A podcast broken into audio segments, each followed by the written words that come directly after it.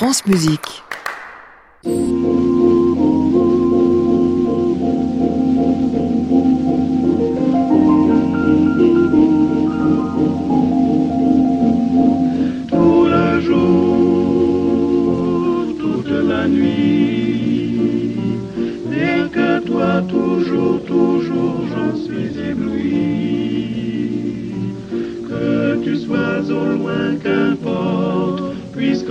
Tendrement je t'emporte, oh mon amour,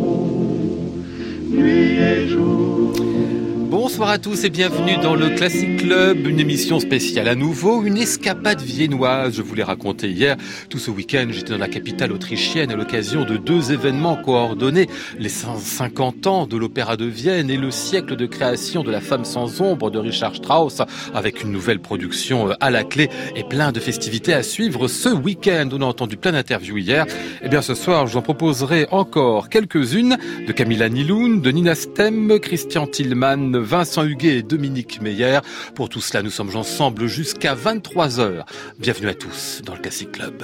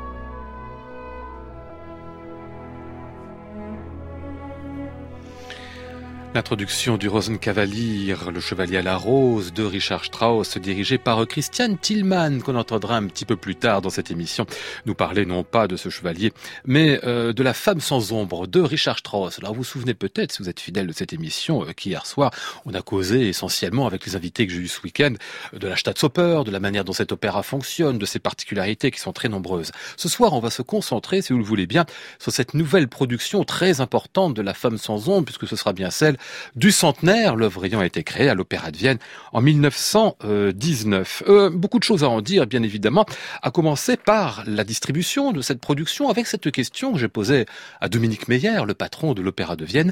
Est-ce qu'on a aujourd'hui les voix pour chanter La femme sans ombre? La réponse est oui. Euh, moi, j'ai assisté à toutes les répétitions de ces deux, trois dernières semaines. Ils sont extraordinaires. Euh, Nina Stemmer, on n'a pas besoin de la présenter. C'est la plus grande Brunhilde depuis des décennies. Elle, nous donne cette joie de chanter pour la première fois La femme sans ombre.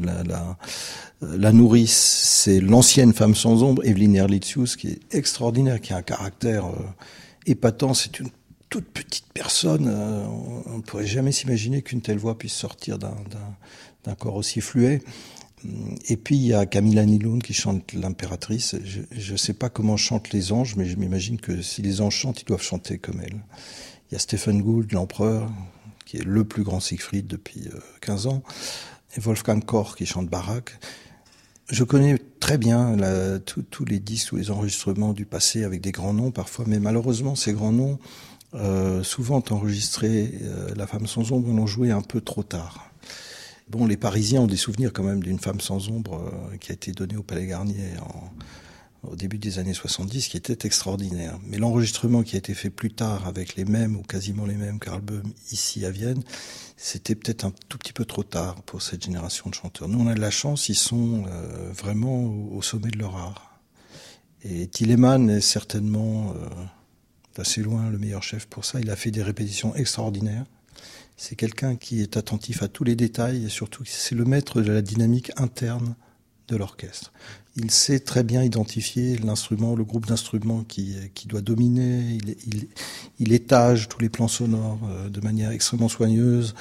Il n'a jamais peur de demander au philharmonique de reprendre cinq fois, dix fois euh, un petit endroit qui est pas tout à fait propre. Il est, il est très très attentif à ne jamais couvrir les chanteurs, alors que c'est très facile de les couvrir avec cette œuvre, car c'est très chargé. Il y, a, il y, a, une centaine de musiciens dans la fosse. Et puis nous avons un metteur en scène français qui s'appelle Vincent Huguet, qui a fait un travail magnifique. Euh, qui était le dernier assistant de Patrice Chéreau, c'est lui qui a remonté tous les derniers spectacles de Patrice Chéreau un peu partout. Euh, il est adoré euh, par les chanteurs avoir des calibres de ce genre à, à gérer, c'est pas facile pour un jeune homme. Il l'a fait très très bien, vraiment très très content.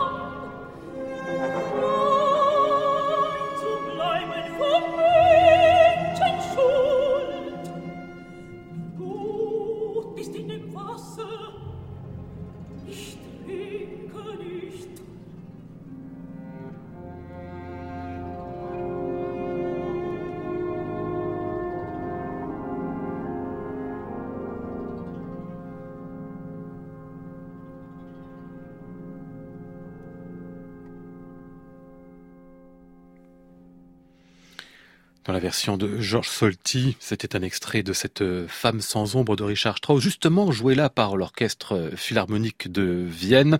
Une femme sans ombre, partition absolument délirante, chatoyante, complètement folle. On y reviendra un peu plus tard euh, dans cette émission.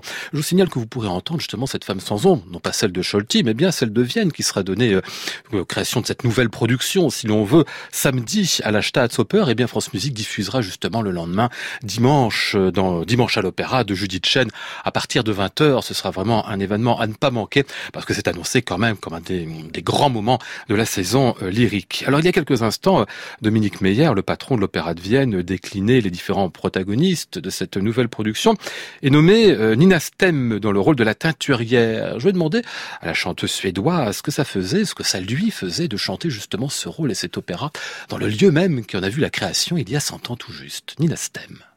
I don't know where to begin because it's such a monumental work and it's also so many layers in this, like a layer cake. Uh, and also my character, the Ferberin, is a very complicated Par où vais-je pouvoir commencer Alors c'est un monument cette œuvre quand même. Il y a plusieurs couches. On peut même parler presque de mille feuilles. Hein.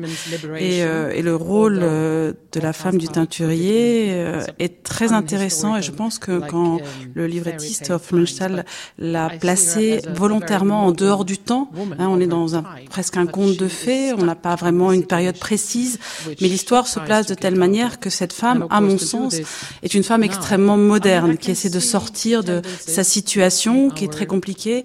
Donc j'y vois des éléments qui font appel à ce que ce qu'est notre société à l'heure actuelle. Et puis il faut pas oublier que l'œuvre a été euh, écrite au tournant de la Première Guerre mondiale avec une situation en Europe qui change, à Vienne notamment.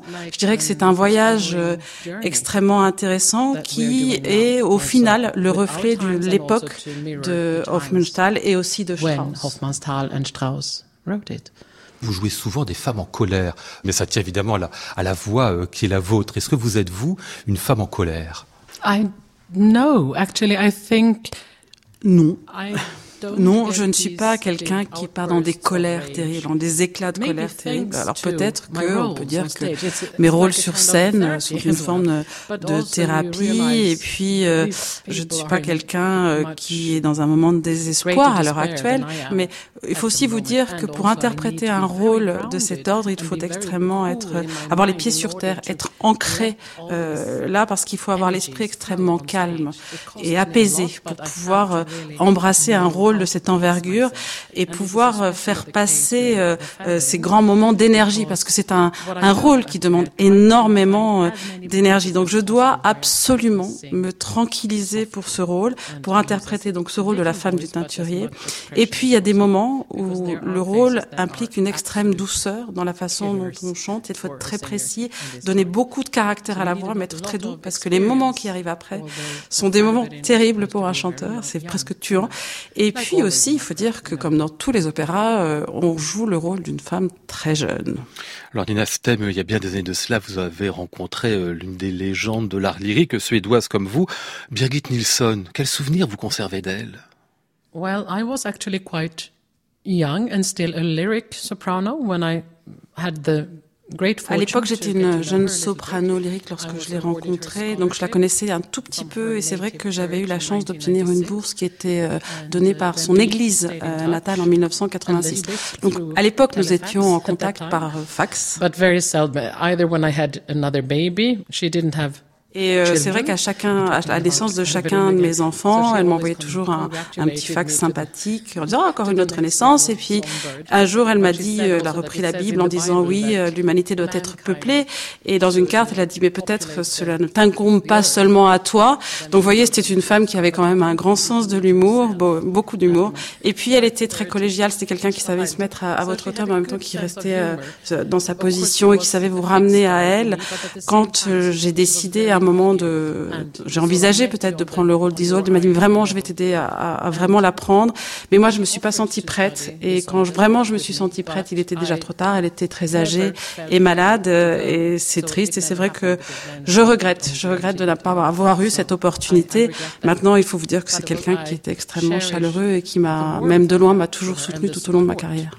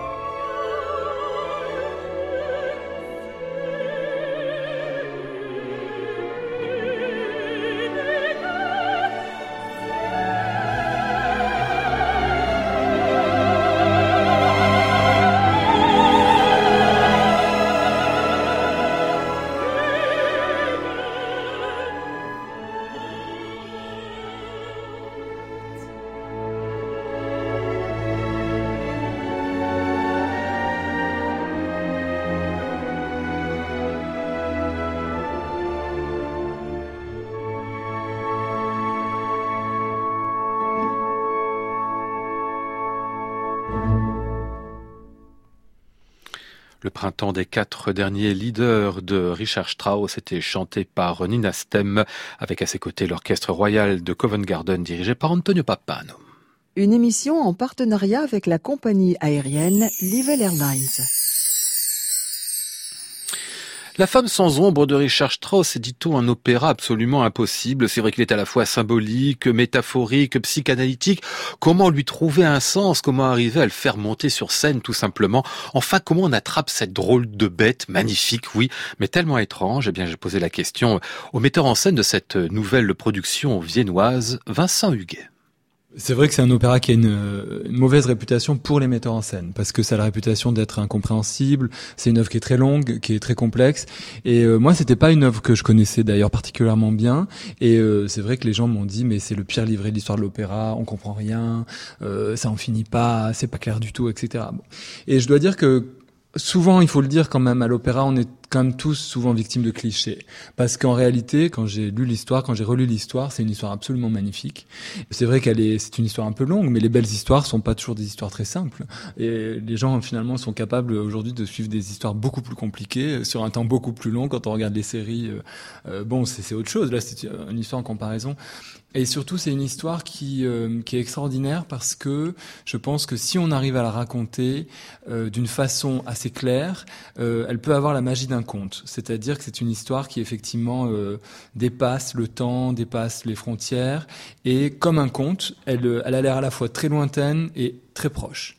Euh, quand, je crois que quand on raconte Cendrillon euh, ou le petit chaperon rouge aux enfants, ils ont vraiment pas l'impression qu'on leur parle d'une chose qui est lointaine. Ils ont, ils reconnaissent tout de suite des personnages qui sont dans leur entourage le plus proche.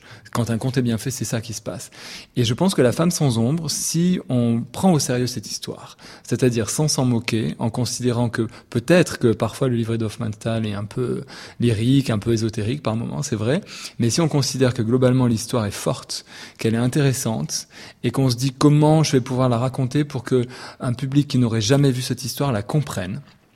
À ce moment-là, je pense que la question euh, que vous posiez ne se pose plus, c'est-à-dire est-ce que c'est ésotérique, est-ce que c'est symboliste, est-ce que c'est psychanalytique? C'est à la fois tout ça et c'est rien de tout ça. C'est beaucoup plus simple que ça. Donc il y a des moments où on suit euh, l'histoire de, de ces deux couples et de cette nourrice bizarre et quelques autres personnages autour, mais finalement pas beaucoup, qui effectivement passent du ciel à la terre et puis, euh, mais bon, qui ça, ça, peut être aussi une chose euh, extrêmement concrète et qui qui parle de, de, de choses extrêmement intimes. Si je comprends bien, vous, vous, vous acceptez l'idée que cette histoire, il faut la raconter telle qu'elle, euh, qu'elle peut avoir des significations très très ouvertes, puisque finalement c'est une sorte de conte, vous le dites, mais il faut pas projeter son propre sens. Mais c'est quoi le vôtre de, de sens sur cette œuvre-là, si vous en avez un?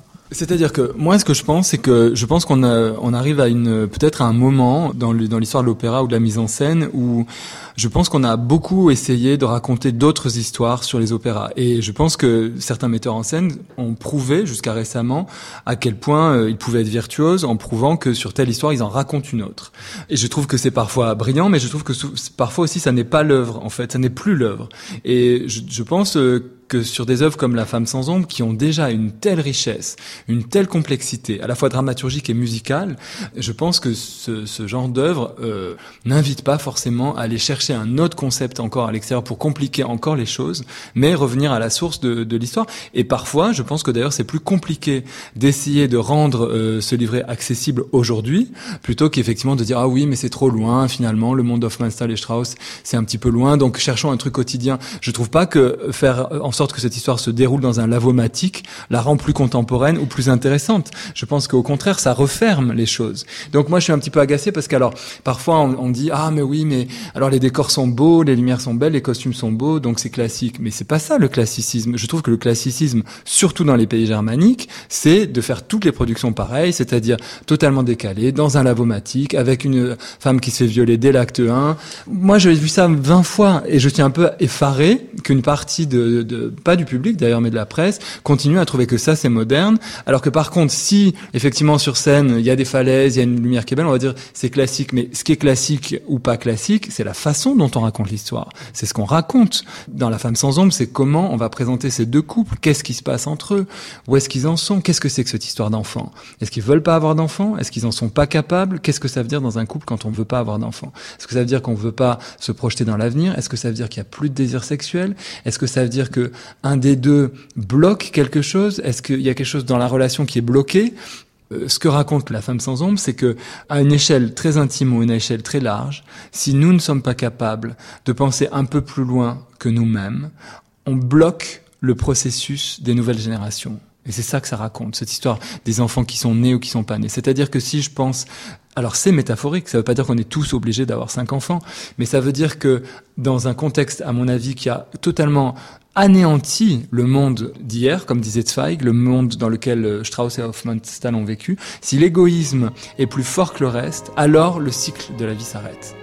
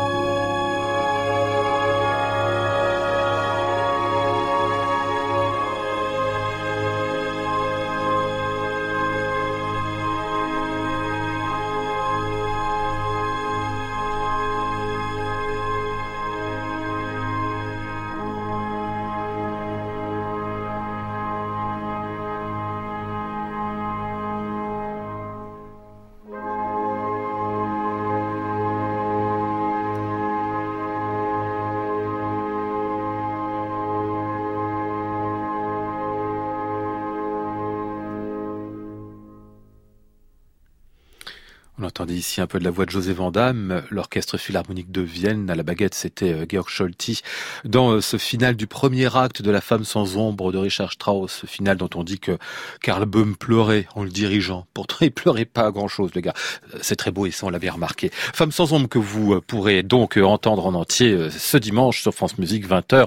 Diffusion par Jeudi chaîne dans Dimanche à l'Opéra de cette nouvelle production, l'Opéra de Richard Strauss, qui commencera à partir de samedi à Vienne à la En impératrice.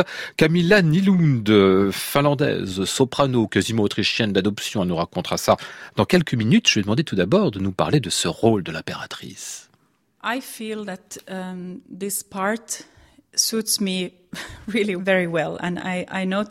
Ce rôle, je tiens à le dire, je le ressens très bien et je crois qu'il me va parfaitement. Quand j'ai commencé à l'apprendre et que j'ai répété avec mon professeur, parce que je l'ai, l'ai pris pour la première fois en 2016, en fait en 2017 à l'Opéra de Berlin, je me suis sentie tout à fait à l'aise dans ce rôle, tout à fait dans, investi par ce rôle.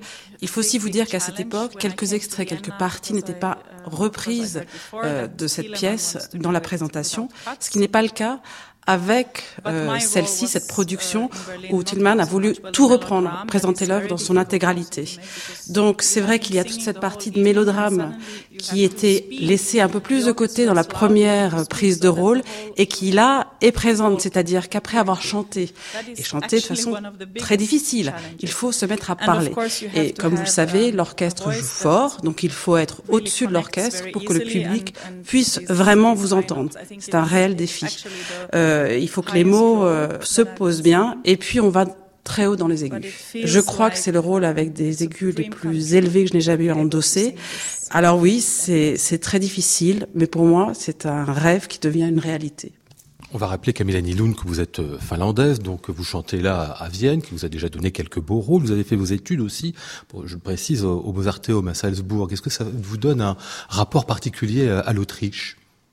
Yes, I was for the first time in Vienna when I was 16 years old because I met a teacher Oui, effectivement, la première fois que je suis venue ici, j'avais 16 ans. Il se trouve que j'avais un professeur en Finlande, à Vasa, chez moi, et c'était une professeure qui venait de Vienne, enfin une viennoise. Et à l'époque, j'étais totalement obsédée par un enregistrement de Gundula Janovic, de, des chansons de Schubert que j'écoutais matin et soir.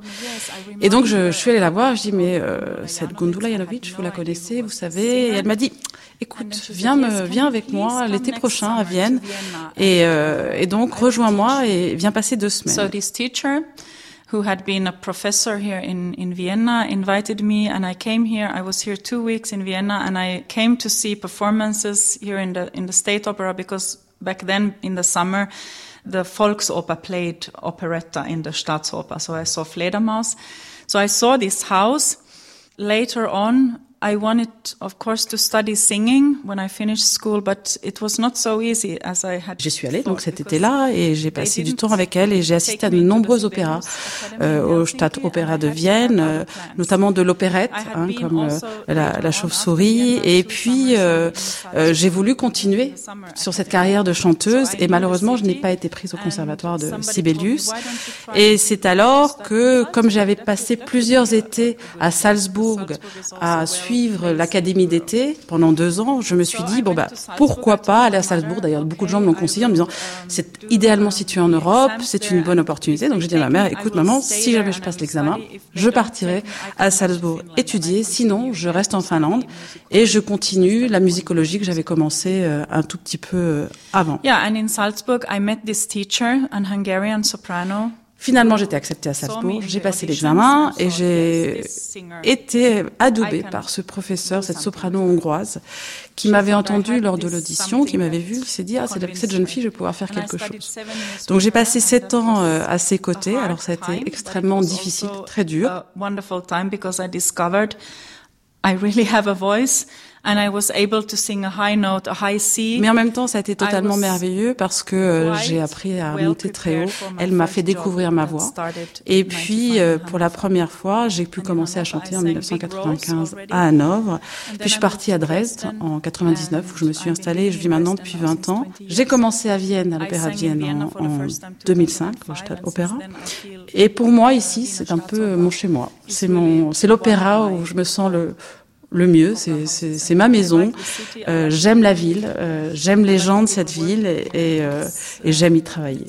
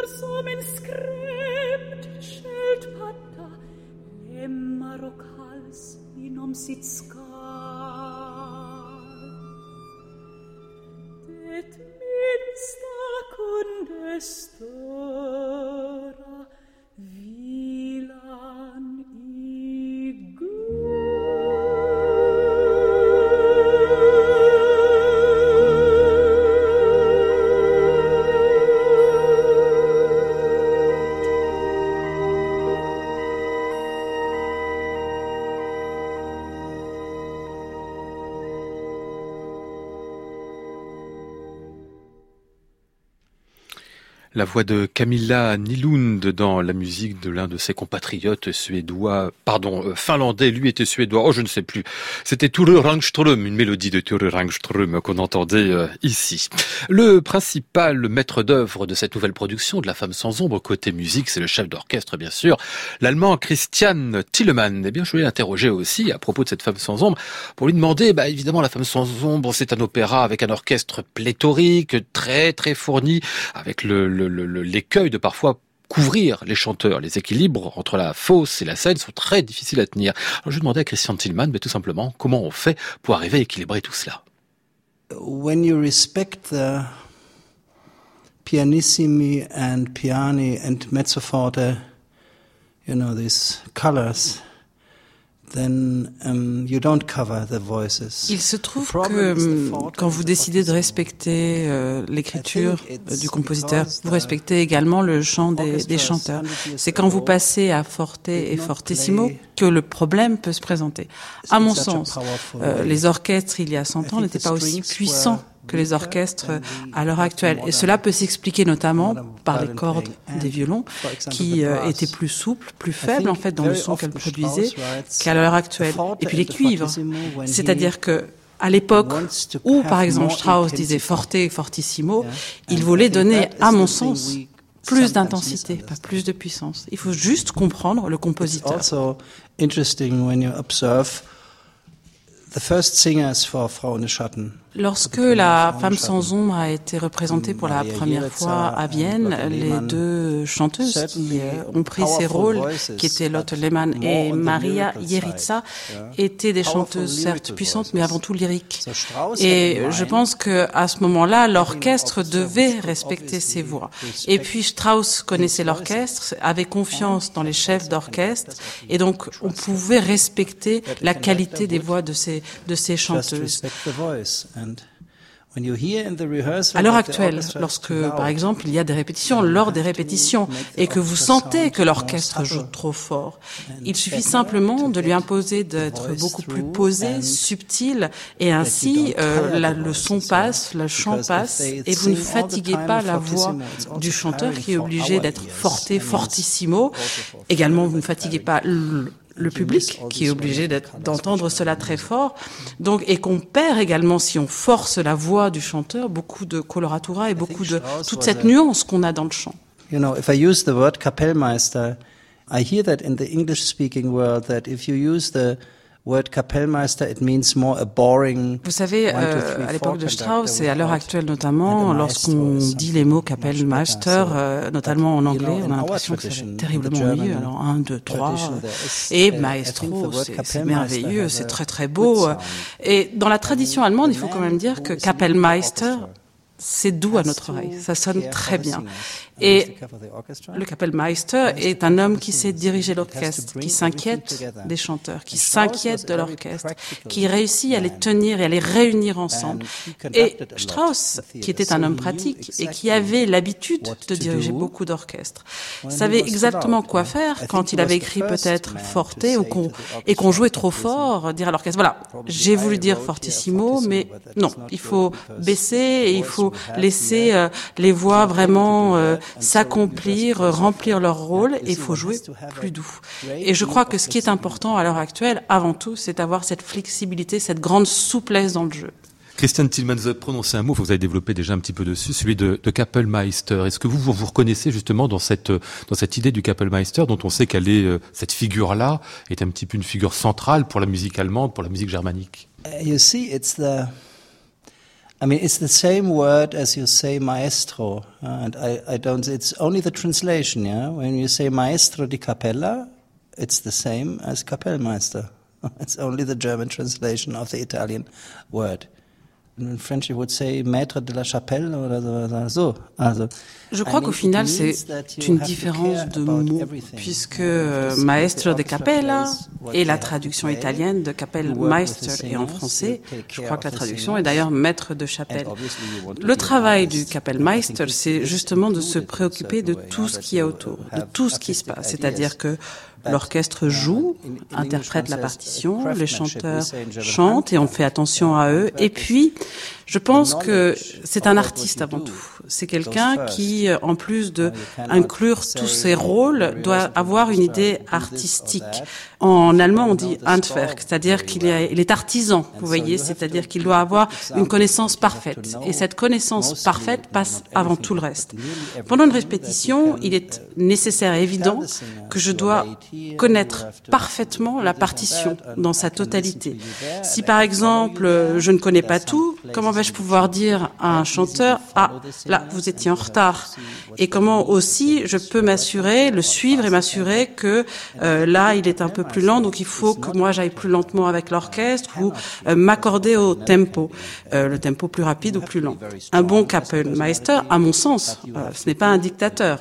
Alors certes, il y a des fortes personnalités, c'est évident, mais autour de moi, euh, il y a aussi de fortes personnalités. Donc au final, il faut que j'arrive à créer cette collaboration, ce travail en équipe qui est satisfaisant, à bien séparer les rôles des uns et des autres. Ils ont besoin de moi pour être avec eux, mais j'ai aussi besoin que les chanteurs chantent les bonnes notes et les notes aussi doivent être suivies par l'orchestre. Et croyez-moi, les notes dans La femme sans ombre, euh, c'est assez compliqué et difficile.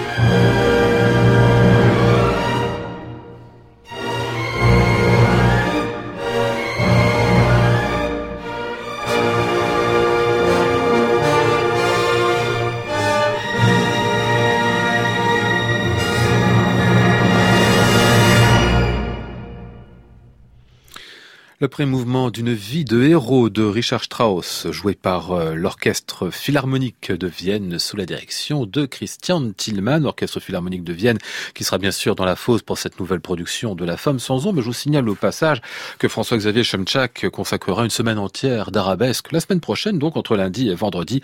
Ce sera dans son émission entre 14h et 16h, 5 fois 2 heures consacrées intégralement à l'Orchestre Philharmonique de Vienne, l'un des plus grands orchestres du monde, comme on dit.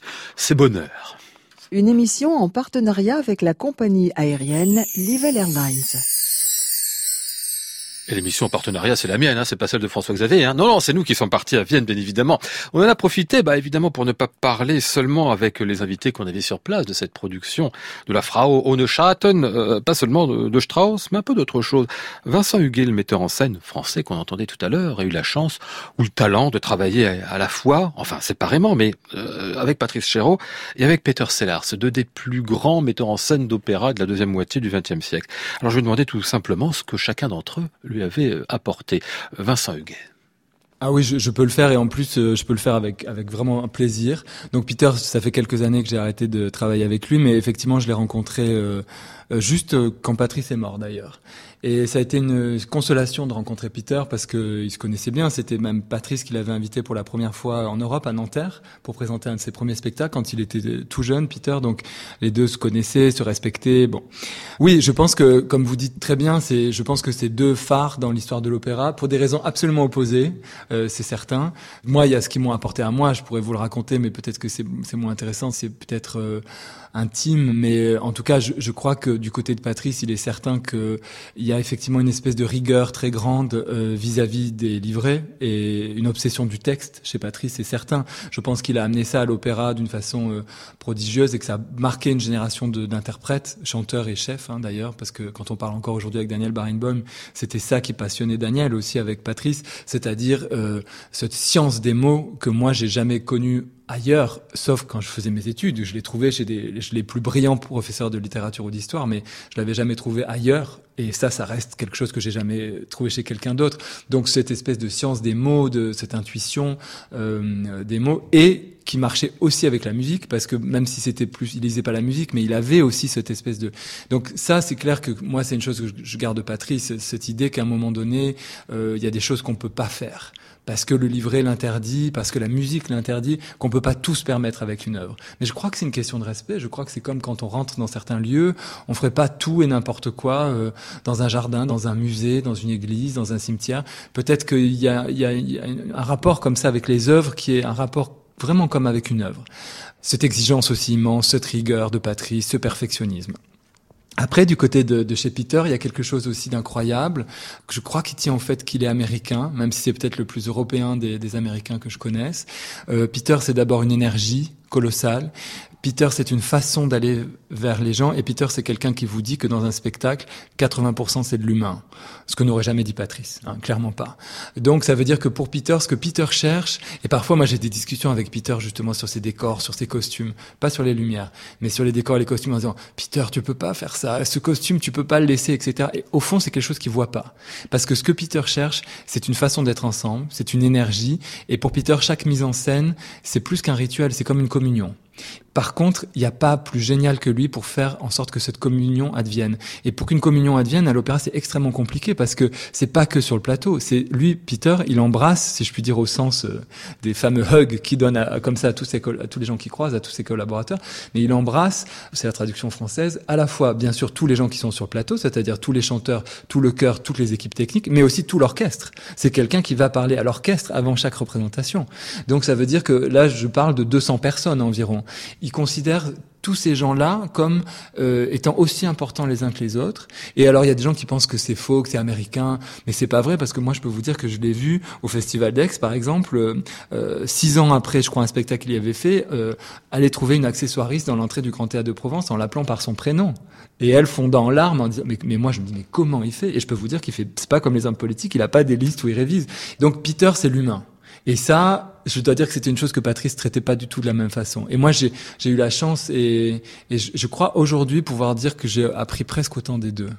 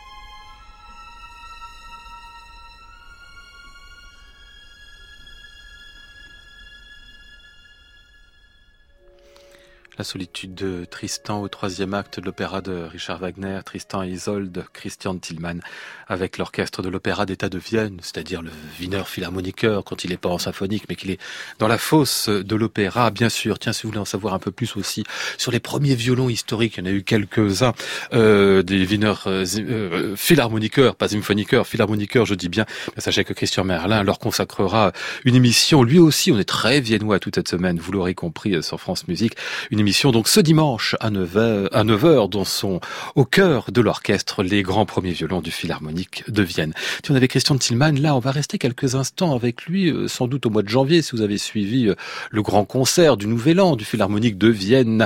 Eh ben, vous avez vu que c'était lui qui dirigeait. Je crois bien que c'était la première fois qu'il le faisait. Alors on lui a demandé tout simplement un petit retour d'expérience. The waltzer here, I found out how serious that is. Very often you hear that when you go shopping and so you hear a, a valser or you hear when you're on the plane and, and, and it's just in the background and you think it's, it's very happy music.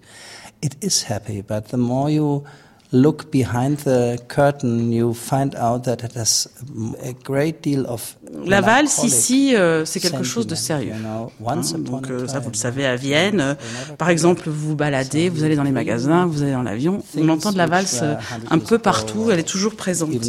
Mais par exemple, euh, vous savez, euh, dans le Danube bleu, euh, le beau Danube bleu, ce qui peut vraiment vous surprendre, c'est qu'il y a la même intensité et la même profondeur. Ce n'est pas si joyeux que ça en a l'air. Certes, au début, il y a un moment joyeux, mais après, il y a surtout un sentiment de mélancolie. Pour revenir sur le concert, le concert a été une merveilleuse expérience, même s'il y a eu une, une, importante préparation en amont. Je m'y suis mis au moment de l'été, six mois avant. J'ai étudié l'ensemble euh, des partitions. J'ai écouté d'autres enregistrements de nombreux euh, collègues. Certains jouent plus vite, certains jouent plus lentement. Il a fallu en fait reprendre tout ça et de voir ce que je pouvais apporter moi euh, à ces valses et à ce travail qui avait été euh, fait précédemment. Et puis, il faut aussi se dire que ce n'est pas seulement regarder en arrière, mais c'est aussi une partie de cela, cette musique qui est reprise chaque année avec une pointe euh, de mélancolie, cette idée de ce qui est passé ne reviendra pas, euh, ce qui est passé il y a 150 ans, il y a 100 ans même, eh bien, c'était le bon vieux temps. Mais au final, le bon vieux temps, il y a 150 ans, vous alliez chez le dentiste, ce n'est toujours pas agréable à l'heure actuelle, mais il y a 150 ans, vous alliez là-bas, on vous arrachait une dent, il y avait quatre personnes pour vous tenir pour que vous ne bougiez pas. Avec un peu de chance, vous aviez une septicémie, pas de pénicilline, vous restiez sur le carreau. Donc, comment vous dire? Ce n'est pas forcément si beau, si magnifique. Lorsque euh, je suis venue à, Vienne pour euh, interpréter, euh, diriger avec l'orchestre de Vienne ce concert, nous avons joué effectivement en dernière partie le Beau Danube bleu. Et il faut quand même que je vous dise qu'à ce moment-là, quand j'ai entendu l'orchestre interpréter cette pièce tout à fait magnifique, eh bien, j'ai eu la chair de poule, tous mes tout s'est dressé en moi et j'ai trouvé ça magnifique. C'était un peu comme si on était euh, à une messe et que euh, on était en train d'interpréter euh, une œuvre pour une messe.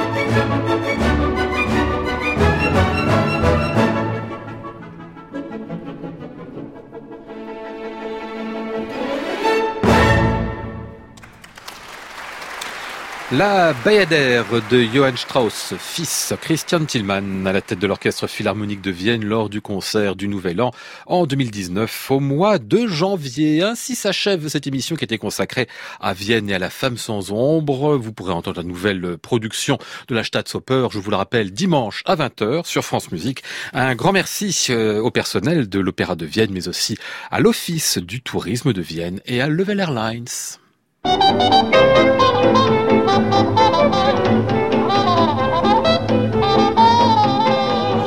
Grand merci également à ceux qui m'ont accompagné à Vienne, Flora Sternadel pour la préparation, Philippe Petit pour la réalisation, Paloma Goulmo pour la traduction. Le ciel peuplé de ces moutons blancs, voici la mer troublée, spectacle troublant. Et puis côté technique, nous étions ce soir avec Delphine Baudet et Cindy Le Grumelec. J'entends la ville qui me dit bonsoir et moi sur le quai de la gare, je dis de mon mieux des mots d'adieu.